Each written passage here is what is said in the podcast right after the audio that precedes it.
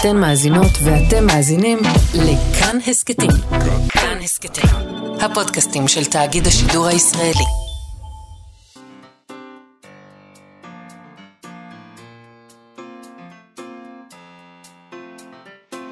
מה שכרוך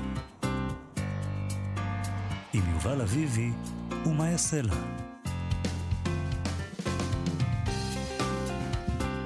שלום, צהריים טובים, אנחנו מה שכרוך, מגזין הספרות היומי בכאן תרבות, מאיה סלע ויובל אביבי ב-104.9 ו-105.3 FM. אפשר למצוא אותנו גם ביישומון ובאתר של כאן, וכמובן ביישומוני ההסכתים. איתנו באולפן המפיקה שלנו תמר בנימין, ועל הביצוע הטכני שלומי יצחק. שלום לכם ושלום לך יובל. שלום, מאיה סלע. אה, אנחנו אה, נדבר היום על ספרים. אה, בניגוד למנהגנו. איזה תפנית בעלילה. על עתיד הספרים. אה, אוקיי, איך עתיד. ייראה הספר בעתיד? איך יכתבו אותו? האם נפסיק לקרוא ספר כאותיות על דף ונעבור לחוויה אינטראקטיבית, מרובדת, וירטואלית? אה, זה נשמע לי, כשמרן, היום. היום אתה שמרן. לא, היום. זה נשמע לי אה, היום כשמרן. אה, אני רוצה... רגע, אבל, אתה לא שמרן, אתה ליברל, אז כליברל, איך זה נשמע לך? פרוגרסיבי, אה, נודניק. זה נשמע לי העתיד, זה. נשמע לי נכון, זה נשמע לי ממצה, זה נשמע לי חיובי. אני אוהבת שאתה יכול לייצר אה, את כל דעה שהיא. אה, אני אגיד לך. משהו, אני, זה נשמע לי זוועה, אבל כשחשבתי על זה, את שזה נשמע לפחות לי... עקבית, את תמיד שמרנית. נכון, אז כשזה- חשבתי על זה, אבל מצד שני, כשזה נשמע לי זוועה, אה, כשהתכוננו לדבר הזה, אז קראתי על זה, אז אמרתי לעצמי, כן, אבל מה אכפת לך? כלומר, את כבר לא... די, זה לא בשבילך. זה לא בשבילך, שיהנו, מה, את זה משנה? את יודעת אבל מה זה מרובד? מה זה אומר? מה זה אומר? נגיד יש את המשקפיים האלה של גוגל, או של פייסבוק, או של המטא... כל מיני... נניח... אתה- נניח שיש את יש את המשקפיים. המשקפיים האלה, אתה כן. הולך ברחוב, כן. אז יש לך מציאות מרובדת. אתה רואה את הבניינים, אבל באמצעות המשקפיים אתה מקבל עוד, אה, עוד תוספות, נגיד פרסומות שאין באמת על הבניין, אבל המשקפיים ואנשים מוסיפות. בהתנדבות אה, משל- אה, אה, כן, ישימו את כאילו המשקפיים האלה. זה כאילו תוכן. אבל למה אתה צריך תוכן שאתה הולך ברחוב? מה עם התוכן הזה שיש איזה אולי ציפור מצייצת? מבינה? את שייכת לעולם של. אתמול. עולם, בכלל, המילה הזאת תוכן. כידוע, זו מילה אה, אהובה עליי. כן. אז זה... זה- זה- אבל נדבר תראי, על זה עוד מעט. נכון, אנחנו נדבר על זה כי יעסקו בזה בהשקה של הספר של שרון מולדבי, להלל את החול. בשבוע הבא זה יקרה, ביום שני אנחנו נדבר על זה כבר היום ביחד עם איש הטכנולוגיה שלנו, בועז לביא, שתמיד מסביר לנו כמה נוראה המציאות הספרותית העתידית עומדת להיות. ותמיד אנחנו מסיימים את השיחות איתו בהערכה רבה לפועלו, אבל קצת באימה, נכון, אימה. נכון. נדבר גם עם מיעד ברגותי, סופר ועורך משנה בסדרת מכתוב, שמספר לנו תמיד על עולם הספרות הערבי בפינתו ערבית ספרותית, וכך הוא יעשה גם היום. אבל לפני כל הדברים האלה, כמה עניינים יש לנו, נצטברו על שולחננו מאז אתמול.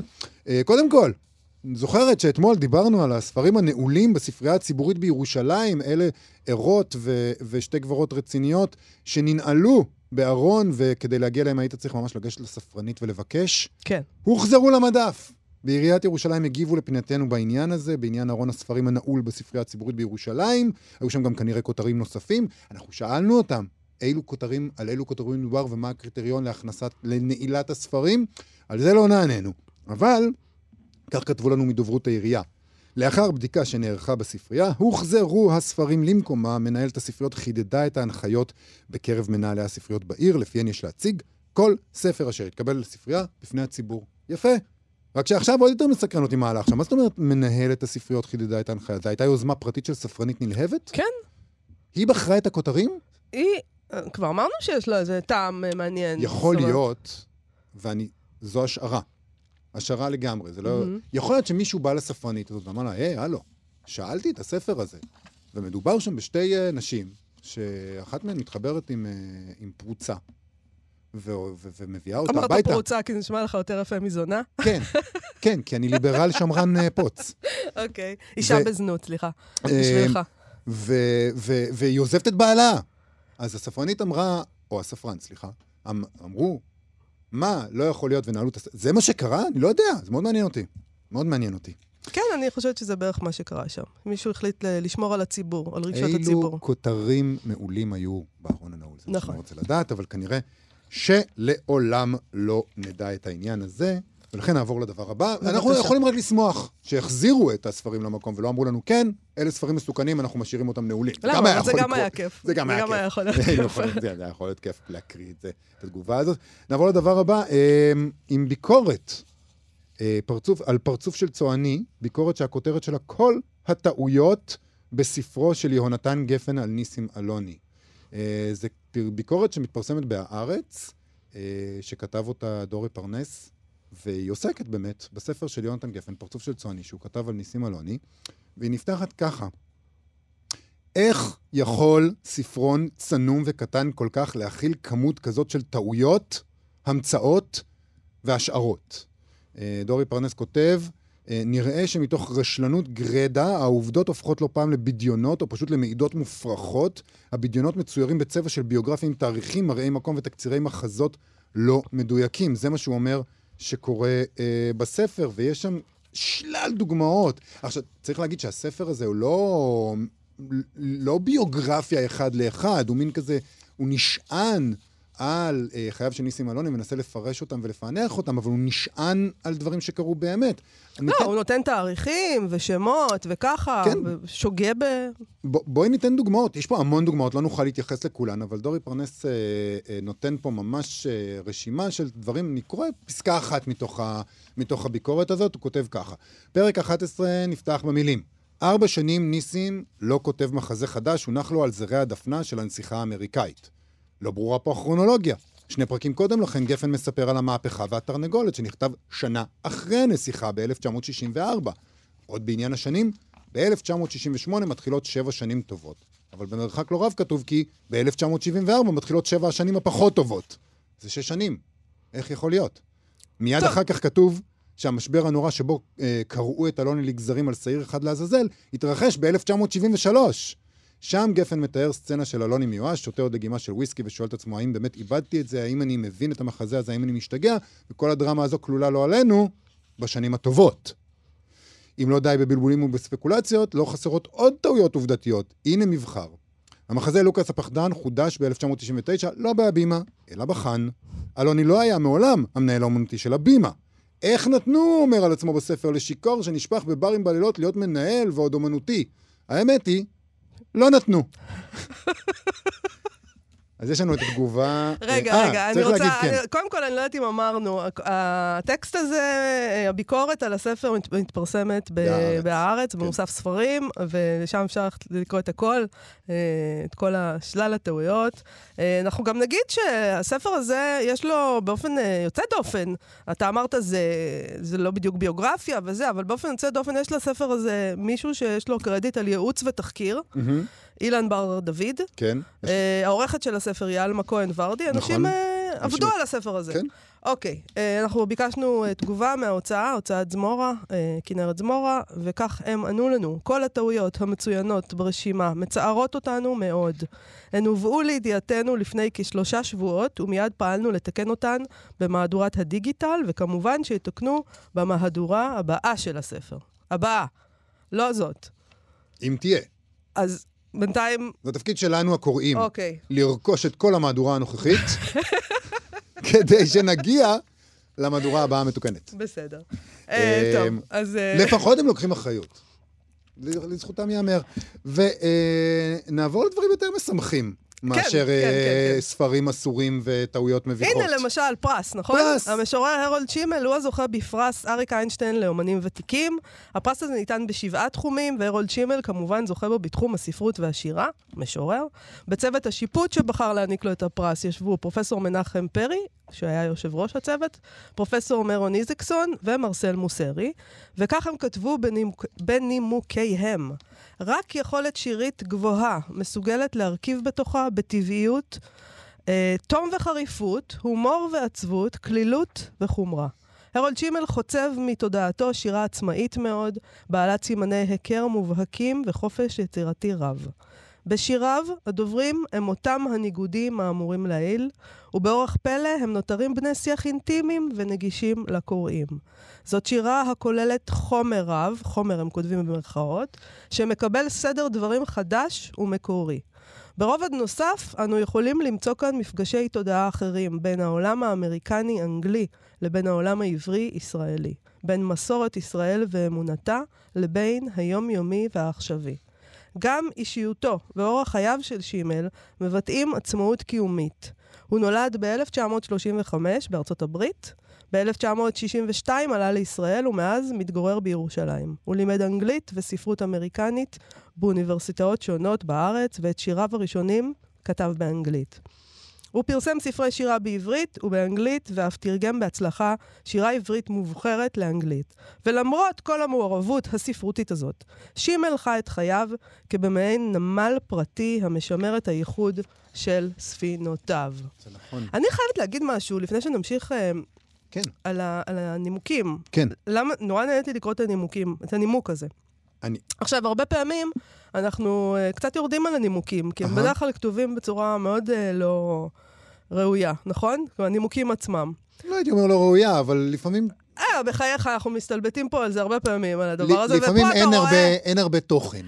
פה אתה רואה. את ה... אני רואה, לפחות, את טביעת האצבע של פרופסור מנחם פרי, כן. שהוא לא יוציא מתחת ידיו, זה נימוק עלוב. אז הוא... נמל פרטי המשמר את הייחוד של ספינותיו, זה חצי הדרך לשירה. נכון. אולי מלוא הדרך לשירה, למה אני מתקמצן בדרכים? אתה אדם קמצן, אדם רגשית. קמצן, כן. אין מה לעשות. תראי, הם כתבו עליו, אה, הם התייחסו לנקודה הזאת שהוא, אה, שהוא לא מוכר מספיק. והם כתבו ככה, שימל הוא מקצוען שירי מובהק שאינו מוכר די הצורך לרבים, אבל מוערך מאוד על ידי מי שזכה להכיר את שירתו. פרס איינשטיין הניתן לו, ניתן לו בזאת מבקש לציין בהבלטה את תרומתו המובהקת והכוללת לשירה העברית העכשווית. במובן התרבותי וגם החברתי, זכייתו של שימל בפרס חשוב זה היא קביעה ששירה המובחרת אינה צריכה בהכרח לצרוח ולמרוד, אך היא כן צריכה לבטא עומקים נפשיים ותודעתיים מקוריים ומעניינים בדרך פיוטית ומקסימת לב, ובאלה שימל מיטיב ביותר בעשייתו. גם לצרוח ולמרוד זה בסדר. ברכות חמות להרולד שימל, נכון. ובאמת הזדמנות למי שלא שמע ולא מכיר, אה, לגשת תראי, ולהכיר. אה, הוא משורר לא קל לקריאה, צריך להגיד גם את זה. לפעמים אתה... אה, אני באופן כללי, שירה הרבה פעמים מעמידה אותי קצת נבוך. מהמם. אה, ומאתגרת אותי, והוא לא קל לקריאה, אבל את יודעת, פעם, אני שמעתי פעם סיפור כזה, על אה, מרצה לספרות, שהתלמידים באו אליי, אליו, לא אליי, אליו. אליו, בטעות. כן. אליו, ואמרו לו, הפרופסור, סליחה, אבל כל מה שאתה אומר עובר לנו מעל הראש. אז הוא אמר להם, אז תרימו את הראש. יפה מאוד, יובל. אז זה קשה לקרוא אותו, אבל שווה להתעמק ולהתאמץ. נכון. Uh, טוב, uh, דבר אחרון ב- בסדרה הזאת של החלק הזה של התוכנית, uh, קיבלנו הודעה מהספרייה הלאומית בירושלים. הם מכריזים על שיתוף פעולה שלהם עם פרס סמי רור לספרות יהודית.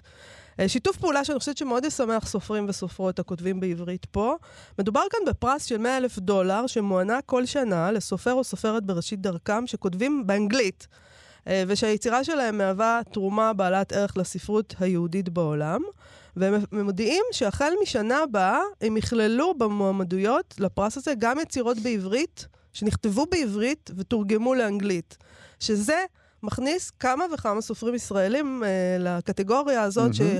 שיכולה לאפשר להם לחלום בכלל על אה, פרס על סך 100 אלף דולר, וזה מאוד מאוד נחמד.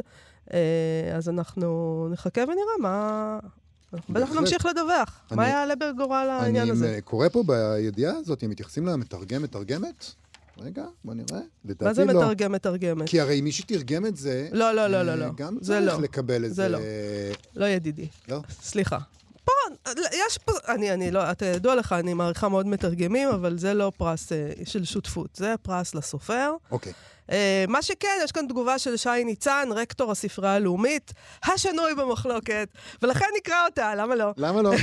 החזון המרשים והפעילות האיכותית של יוזמות סמי רור, בצירוף האוספים הנדירים של הספרייה הלאומית ושליחותה הייחודית, מציעים הזדמנויות יוצאות דופן בטיפוח המשותף של קהילת יוצרים תוססת בתחומי התרבות והספרות. יפה מאוד, שי 100 ניצן. אלף דולר.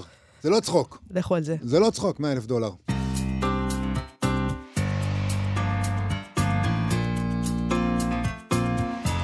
אנחנו רגילים לספר שבמהותו הוא דבר די מיושן. צריך להודות, נכון? אני אגיד לך, אני, אני חייבת... כבר לא! הרי לא אמרתי לא, כלום! כבר את התווכחת איתי. כי, זה דבר מוזר להגיד. כלומר, כשאני יושבת עם ספר וקוראת, אני לא אומרת לעצמי, אוי, איזה מיושנת את. המציאו אותו מזמן.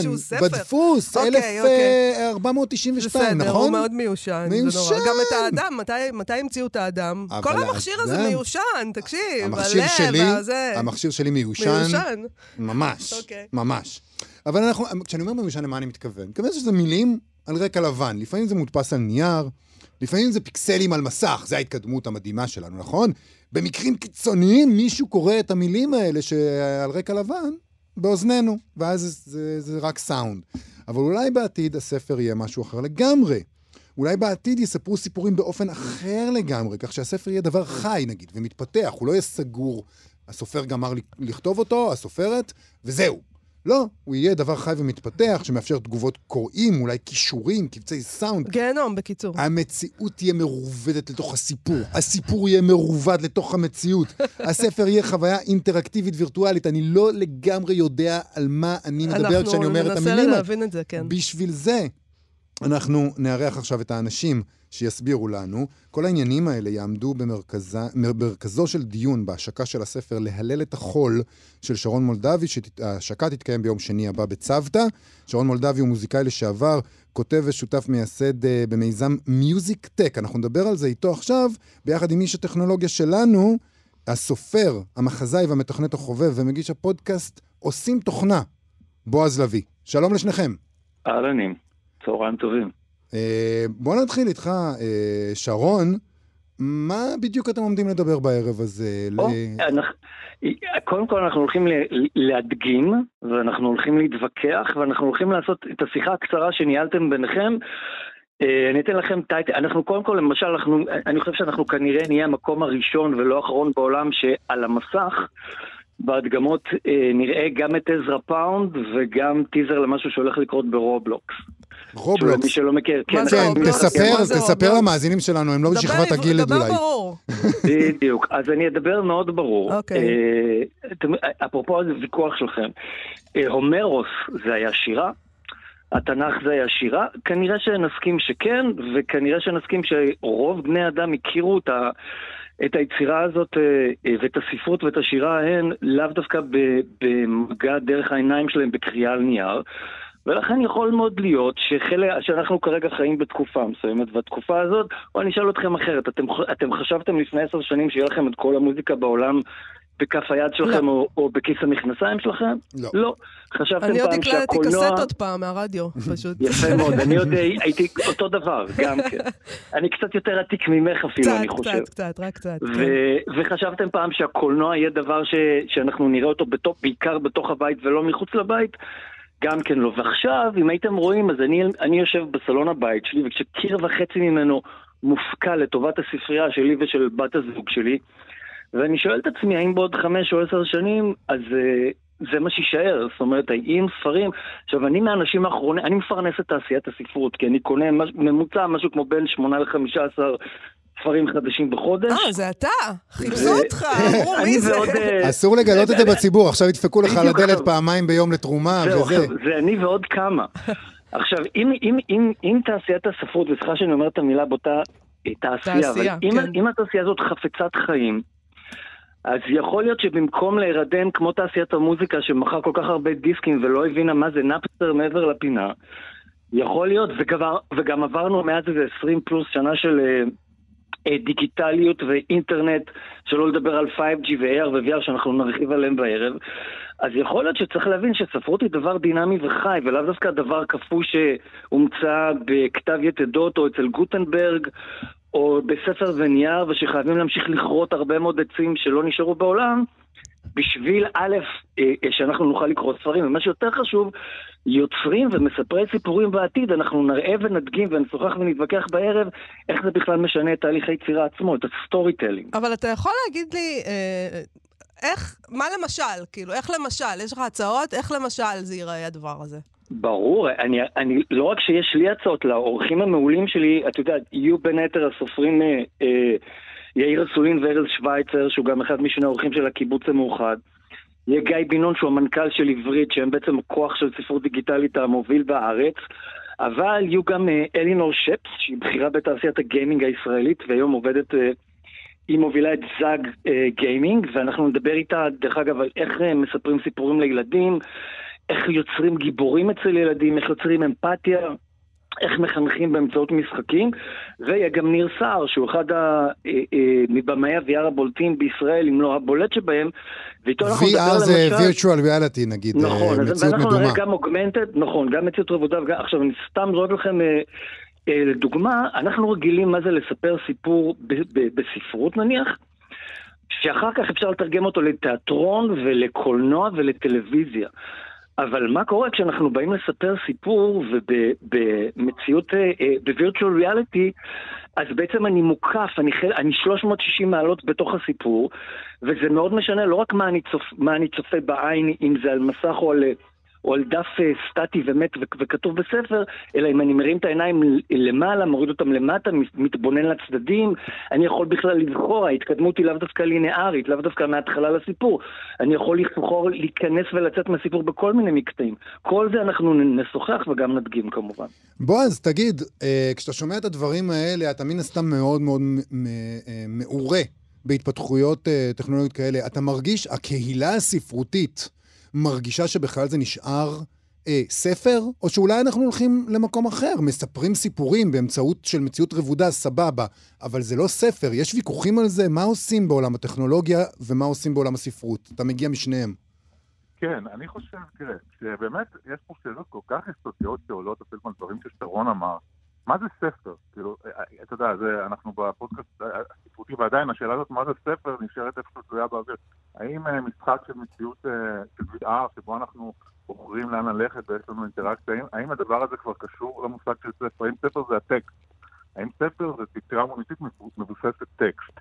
אם אנחנו איכשהו מסכימים שספרות עדיין זה משהו שמוגדר לפי העובדה שיש איזה קשר עם מילים כתובות איכשהו, ולא עולם נניח מלא חווייתי עשיר שגם קולנוע ומשחקים נותנים, אז השאלה הספציפית לגבי הטקסטים ומה קורה איתם, אני חושב שאפשר להסתכל עליהם משני כיוונים. אחד זה הצד של היצירה, איך, איך הטקסטים נוצרים היום בעזרת, נאמר, טכנולוגיה במידה מסוימת, ואיך הם אה, נק- נקראים, משווקים, נצרכים.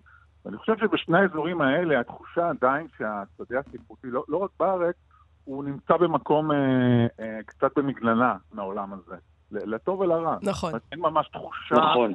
ב- נכון, בניגוד לתחומים אחרים, בוודאי מוזיקה, קולנוע, טלוויזיה, בוודאי שמשחקים, זה כבר מעורים עמוק מאוד בהתפתחויות הטכנולוגיות, סביב אה, ספרות, סביב טקסטים שמספרים סיפור. אנחנו לא רואים את זה אה, כל כך, רואים את זה סביב באמת הספרות שמוצעת באופן דיגיטלי. אפילו באייטם הקודם דיברתם על זה שיש ספר עם טעויות, אז מתקנים את הגרסה הדיגיטלית שלו. זה נכון. דבר די נכון. מדהים שאנחנו עושים את זה, כן? יכול להיות אולי שכולנו שמרנים, אני רוצה להגיד, אה, אה, שרון, אתה חוץ דיברת... משרון. לא, גם שרון, אתה דיברת על זה שבעצם עכשיו אה, כל המוזיקה היא בכף ידינו. זה נכון, נכון. זה נכון, וגם כל הספרים לכאורה יכולים להיות בכף ידינו בזה, אבל זה לא הדבר שאנחנו מדברים עליו, נכון? זה רק הפלטפורמה. אנחנו מדברים על לשנות לגמרי את חוקי המשחק של מה זה- מוזיקה, וגם למוזיקה עוד לא עשינו את זה.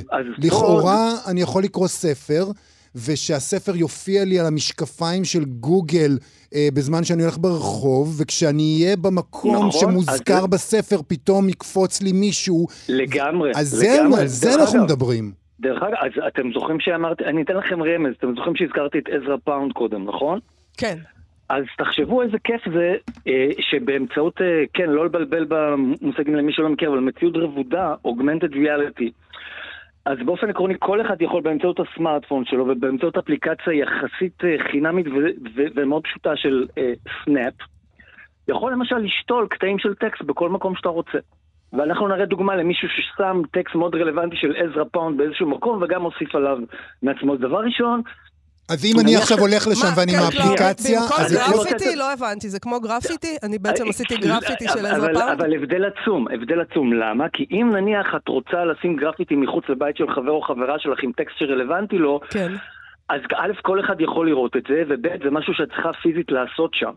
אבל מצד שני, אם את שולחת לו לינק ותגידי לו, אה, תפתח את הטלפון, תכוון אותו לעץ מתחת לבית שלך ותראה משהו שאני בחרתי להקרין לך שם, איזה כיף זה. זה שמרנות או שזה להביא את לא השירה... יודעת, אני אוהבת את הקטע הזה של הספרי השחור. אה, עכשיו, רגע, רגע, אבל פה אני רוצה להוסיף עוד משהו, כי, כי, כי בדברים גם שדיברת עם בועז, אז קפצנו נורא נורא מהר. א', בהחלט, זאת אומרת, אה, איך מספרים סיפור ואיך המאזינים או הצופים או הקוראים פוגשים אותו הולך להשתנות, אבל אני רוצה, אני גם עוד אביא לכם שתי דוגמאות קצרות, שאני גם נדגים על המסך בערב, שתראו איזה... חשיבה יצירתית גם מביאה ב-VR. אז למשל, כולנו מכירים סדנאות לכתיבה, נכון? אנשים הולכים כדי ללמוד, אה, לכתוב, אה, אה, לא משנה אם זה פרוזה או שירה. אז יש למשל ב-VR אפשרות שבמקום, שאתה יכול לבחור בעצם את הלוקיישן שבהם אתה יושב ואתה כותב, ואז נניח אם אתה רוצה לכתוב משהו על פריז, או על ונציה, או על מוסקבה, אז היום אתה צריך בעצם פיזית להטיס ולשנע את עצמך לשם. אבל היום אם אתה לוקח קורס בכתיבה יוצרת, אתה יכול להחליט שאתה רוצה, אתה יכול לשוטט עכשיו שעות, אה, שעות ברחובות פריז נניח ב-VR, או לשוטט ברחובות אלסינקי או ירושלים לצורך העניין, ולקבל תרגילים בכתיבה, זה דבר אחד. אפשרות אחרת שהיא בעיניי עוד יותר, אה, נקרא לזה אפילו מופרעת עד מופרכת ומשעשעת, אבל גם היא כבר קיימת, למה שלא נבחר את הלוקיישן שבו אנחנו קוראים? ואז אם אתם קוראים איזה רומן שנקרא, שמתרחש נניח ביוון העתיקה, אז אתם בוחרים לעצמכם לוקיישן של רקע, אני יודע מה, אתם באתונה של לפני שלושת אלפים שנה, או אם אתם קוראים משהו שקורה אה, אה, בהרי הרוקיז, את, אתם שמה, אם אתם קוראים משהו שקורה בעמק יזרעאל, בתחילת המאה, אני יודע מה, הספר של מאיר שלו, אז אה, אה, תשבו תקראו אותו בסחנה, או על הר התבור. כשזה... בועז. המון אפשרויות עכשיו של, כן. אתם מבינים, זה כבר לא הטקסט, זה איפה הלוקיישן, אין גבול בעצם ליצירתיות ולדמיון. יכול להיות שזה יכול גם, אם תסתכלו בצד החיובי, יכול להיות שזה יכול לקרב הרבה מאוד אנשים להרבה מאוד טקסטים שהיום ממילא אנשים הרי לא מגיעים אליהם. זאת אומרת, זה לא קשור, אה, אה, זה לא קשור לעתיד, העובדה שפחות ופחות אנשים קונים ספרים. נכון. זה נכון, אולי אנשים שלא אותם, קוראים כן. ספרים יגיעו לזה דרך אפליקציות נכון. כאלה. בועז, נכון. אנחנו עוד מעט צריכים לסיים, אבל אני רוצה לשאול אותך, אה, לסיום, אתה חושב שזה יתפוס, כמו, שש... כמו השאלה הקודמת שלי, אה, לכאורה הדברים האלה היו יכולים אתה לקרות חושב שזה כבר... יתפוס? אני זוכרת שהתחילו עם הביטקוין ואמרתי, כן. מה זה השטויות כן, האלה? זה או, האינטרנט, בחיים." האינטרנט, זה רק למשוגעים. לדבר. מחשב, מחשב בכל בית, מי צריך את זה? זה לא, יצטרכו חדר בשביל זה. אנחנו יודעים שאנחנו תמיד מוכים אה, על ידי הטכנולוגיה, היא תמיד יותר טובה מאיתנו, אבל אנחנו מדברים כל הזמן על ההשוואה למוזיקה וקולנוע. כן. גם מוזיקה וקולנוע לא השתנו מהותית, למרות שלכאורה אני יכול בקלות ליצור אפליקציה שתשמיע לי באוזניות שירים אחד אחרי השני שקשורים למקום שאליו אני הולך, או שאני, לפי המצב רוח שלי, או שכל מיני דברים יכולים לקרות, אבל בסופו של דבר, בסוף, אנחנו רוצים להאזין למוזיקה שאנחנו אוהבים. בסופו של דבר, בסוף, אולי אנחנו רוצים לקרוא ספרים פשוט. אתה, איך אתה רואה את הספרות של העתיד? האם זה יתפוס, בקיצור? כן, אני, אני, אני חושב שהזווית שלפחות אותי מאוד מעניינת, היא לא כאילו באופן שבו האם נצליח לשמר את הספרות הקדושה והנפלאה שכולם צריכים לקרוא, אלא משהו אחר. אה, הרבה צדדים אה, אודיו-ויזואליים משתלטים על האופן שבו בני אדם צורכים סיפורים, זה די ברור, טלוויזיה, קולנוע אה, ו- ומשחקים תופסים מקום יותר ויותר גדול והטקסט הכתוב פחות. זה תהליך. אני חושב שמה שיכול להיות מעניין דווקא זה אופן שבו פלטפורמות יוכלו לחבר בין כותבים, כותבות, סופרים וסופרות לקוראים בדרכים אחרות. ולאו דווקא דרך המתווכים הגדולים שאנחנו רגילים אליהם. אנחנו קצת רואים את זה בתחומים אחרים.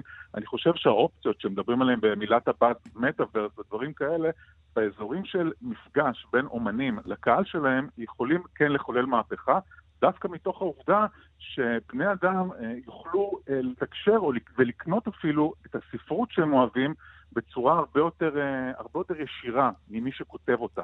ובאותם פורמטים כביכול, סיפורים קצרים, רומנים, אבל בדרך שהיא הרבה יותר ישירה, וכן מייצגת איזה, איזה מין מצב אחר, מצב חדש. מצב שבו כוחות גדולים זזים הצידה, ויש לנו הרבה יותר יכולת לתקשר אחד עם השני, כמו שאנחנו מתקשרים באפליקציות רשתיות כאלה ואחרות, גם מול, אה, מול יוצרים, מול כותבים, מול סופרים. אבל מה, כן. בתור מי שנמצא בתוך שני העולמות האלה, תגיד את האמת, מה אתה מעדיף? אתה מעדיף סיפור במציאות רבודה ומאתגרת את הגבולות וכולי וכולי, או פשוט לשבת בקורסה ולקרוא ספר? אה, חד משמעית, אני מאוהבי הספר, אני התומך השני או השלישי אחרי שרון מולדבי בתעשייה. כן? אז זאת אומרת, אז זה לא, אני לא רואה פה... זה לא תחליף, אתה אומר. זה, זה בכלל לא תחליף, אבל אין ספק שהם מסתכלים על זה ברמה הציבורית, הכלכלית, אז המקום, הנישה הזאת של קוראי הספרים מצטמצמת. וזה תהליך שקורה ויש לו כל מיני סיבות. אני חושב עדיין שבתוך מה שקורה, בתוך האזור הזה המצומצם, הרבה דברים מאוד מעניינים יכולים עוד לקרות ויקרו סביב החיבור הזה, גם ביצירה של, של טקסטים. אה, בשיתוף פעולה עם AI לצורך העניין, וכלים אחרים, באופן מעניין, לא סתם כמילת בד, וגם שוב בדרך שבה סופרים יעבדו ובאיזשהו אופן ישתפו פעולה באופן אחר עם הקוראים שלהם.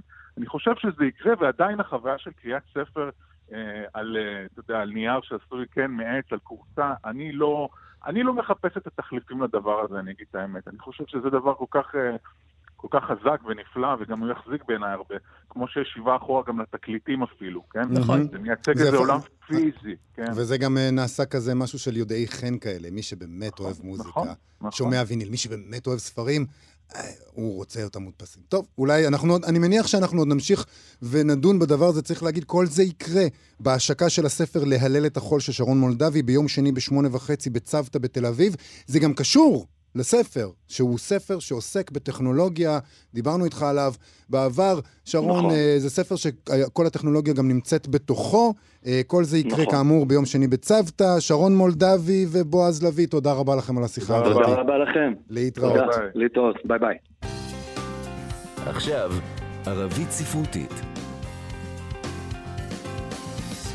מה שכרוך בכאן תרבות, אנחנו מגזין הספרות היומי שלכם, אנחנו עם פינה, הפינה שאהובה עליי, ערבית ספרותית, שבה אנחנו משוחחים עם אייד ברגותי, שהוא סופר ועורך המשנה של סדרת מכתוב. הוא מספר לנו על הנעשה בעולם הספרות הערבי. שלום לך, אייד.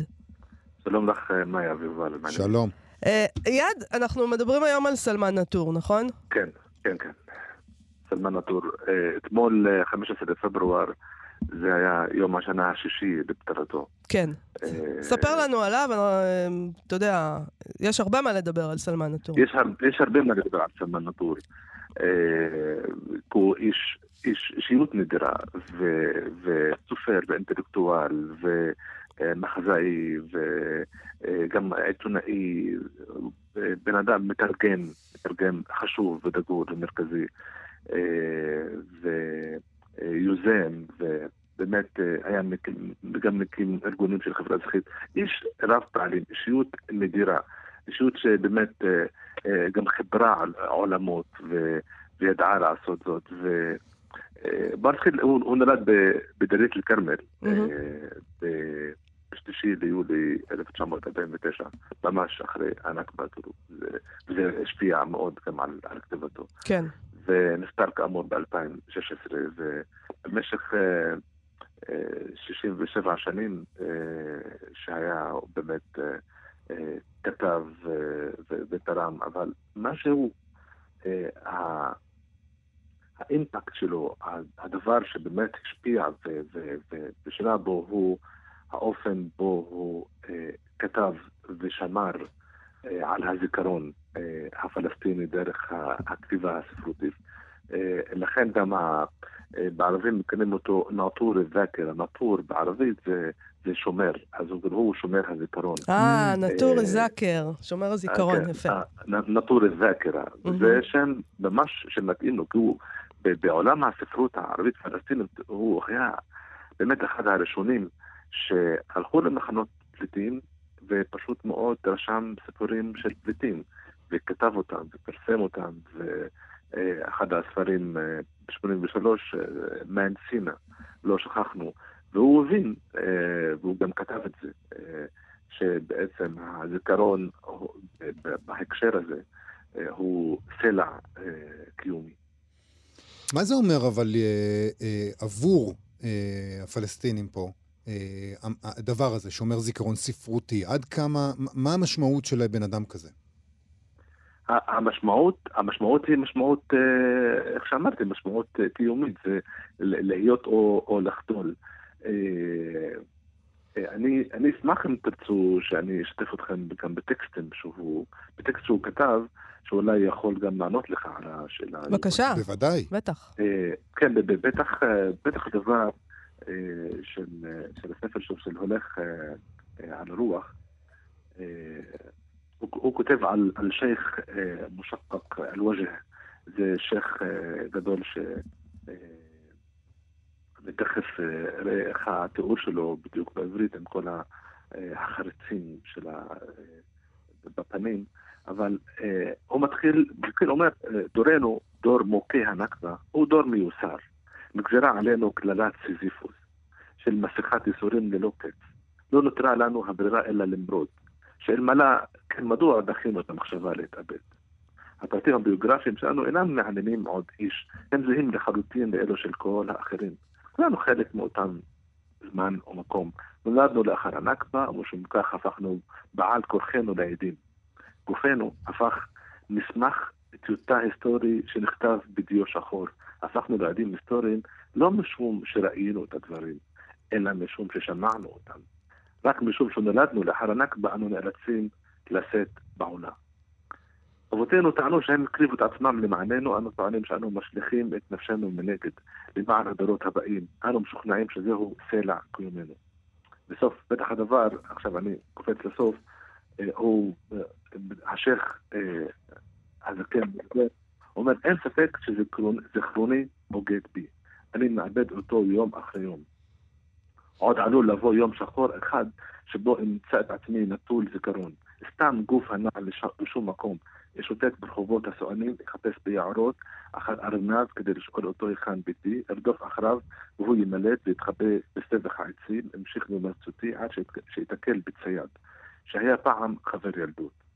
הוא שמר על זיכרונו, שכן נהג לקבל, לקבל בשמחה את מה שזימנו לו החיים, הוא יאחז בידי. אני שנלחמתי בתחנות הרוח והפכתי ללא כלום, ממש לא, לא כלום, הוא יאחז בידי, יוביל אותי אל הבית שבו נולדתי, וימסור אותי ליד, לידי משפחתי. אחר כך ישוב לבני משפחתו ויספר להם על שייח אשר איבד את זכרונו. הוא יאמר להם בגאווה, אלמלא אני, הצבועים היו טורפים אותו. וואו, אז אני רק אגיד, זה, אני מבינה שזה מהספר הולך על הרוח. כן, אה, שיצא ב-2017, אה, כן. ובוא נגיד, אה, סלמן עטור היה גם אה, אחד מהיוזמים והמקימים של חוג המתרגמים מערבית לעברית במכון ון ליר. כן. ושל סדרת מכתוב, שאתה עורך המשנה שלה, שעוסקת בדבר הזה של תרגום יצירות אה, לעברית, וזה מתחבר גם לעניין הזה של זיכרון. אנחנו מחזיקים את, ה- את הזיכרון. כן, הוא, הוא באמת, הוא אחד מהספרים, אה, ל- ל- לסלמן עטור תורגמו ארבעה ספרים לעברית. אה, היום, אה, היא, סליחה, היא, אני והסתיו, והזיכרון שוחח איתי והסתלק. הזיכרון שוחח איתי והסתלק. כן. זה ממש הולך על הרוח.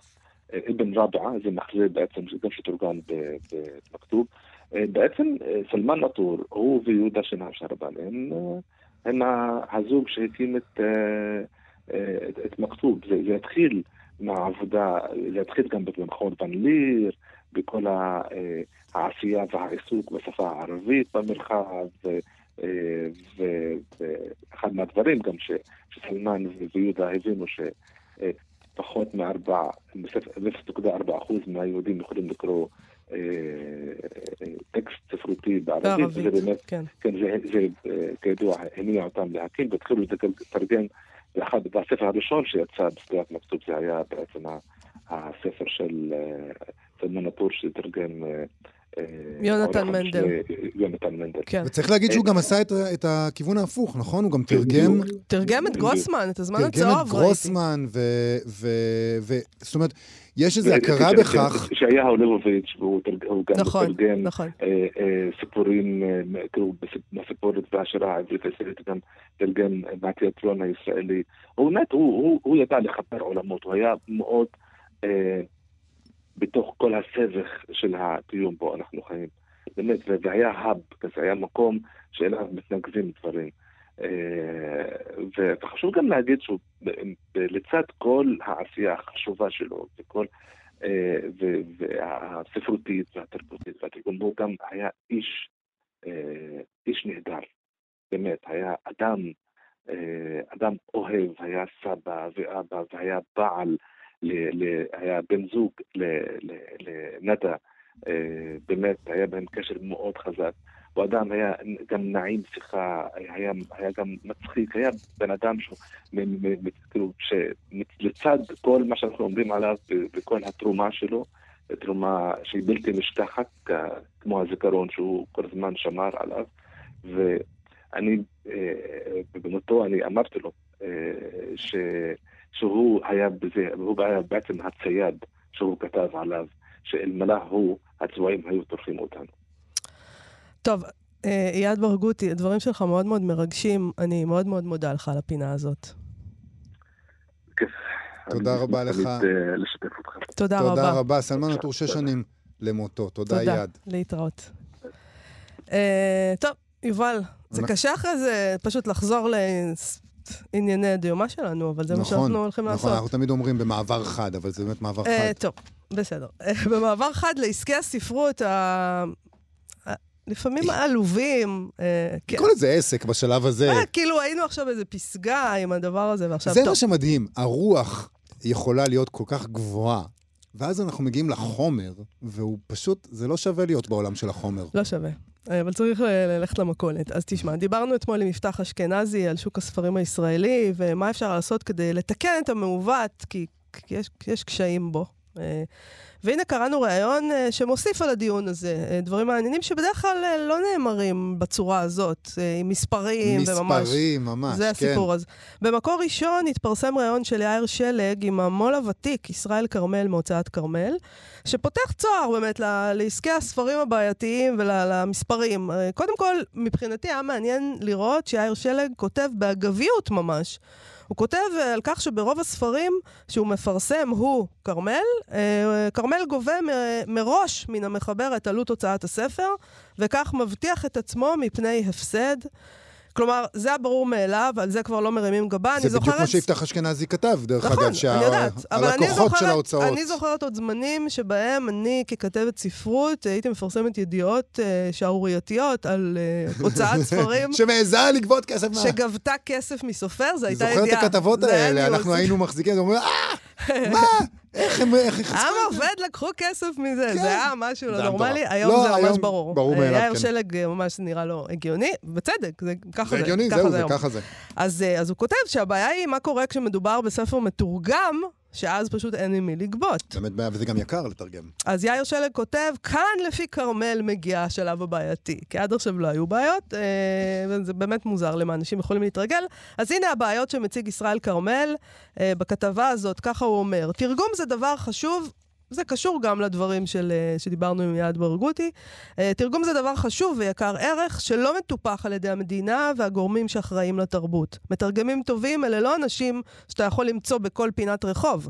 היה ראוי שהמדינה תטפח אותם, אולי אפילו תעניק לה, לכמה מהם, הטובים במיוחד, משכורת חודשית קבועה. אבל לכל הפחות לסבסד את התרגומים עצמם. ובנקודה הזו המפעל לתרגום ספרי מופת הלך והידרדר. פעם הם שילמו על גיליון דפוס. 16 עמודים זה גיליון דפוס, 700-800 שקל.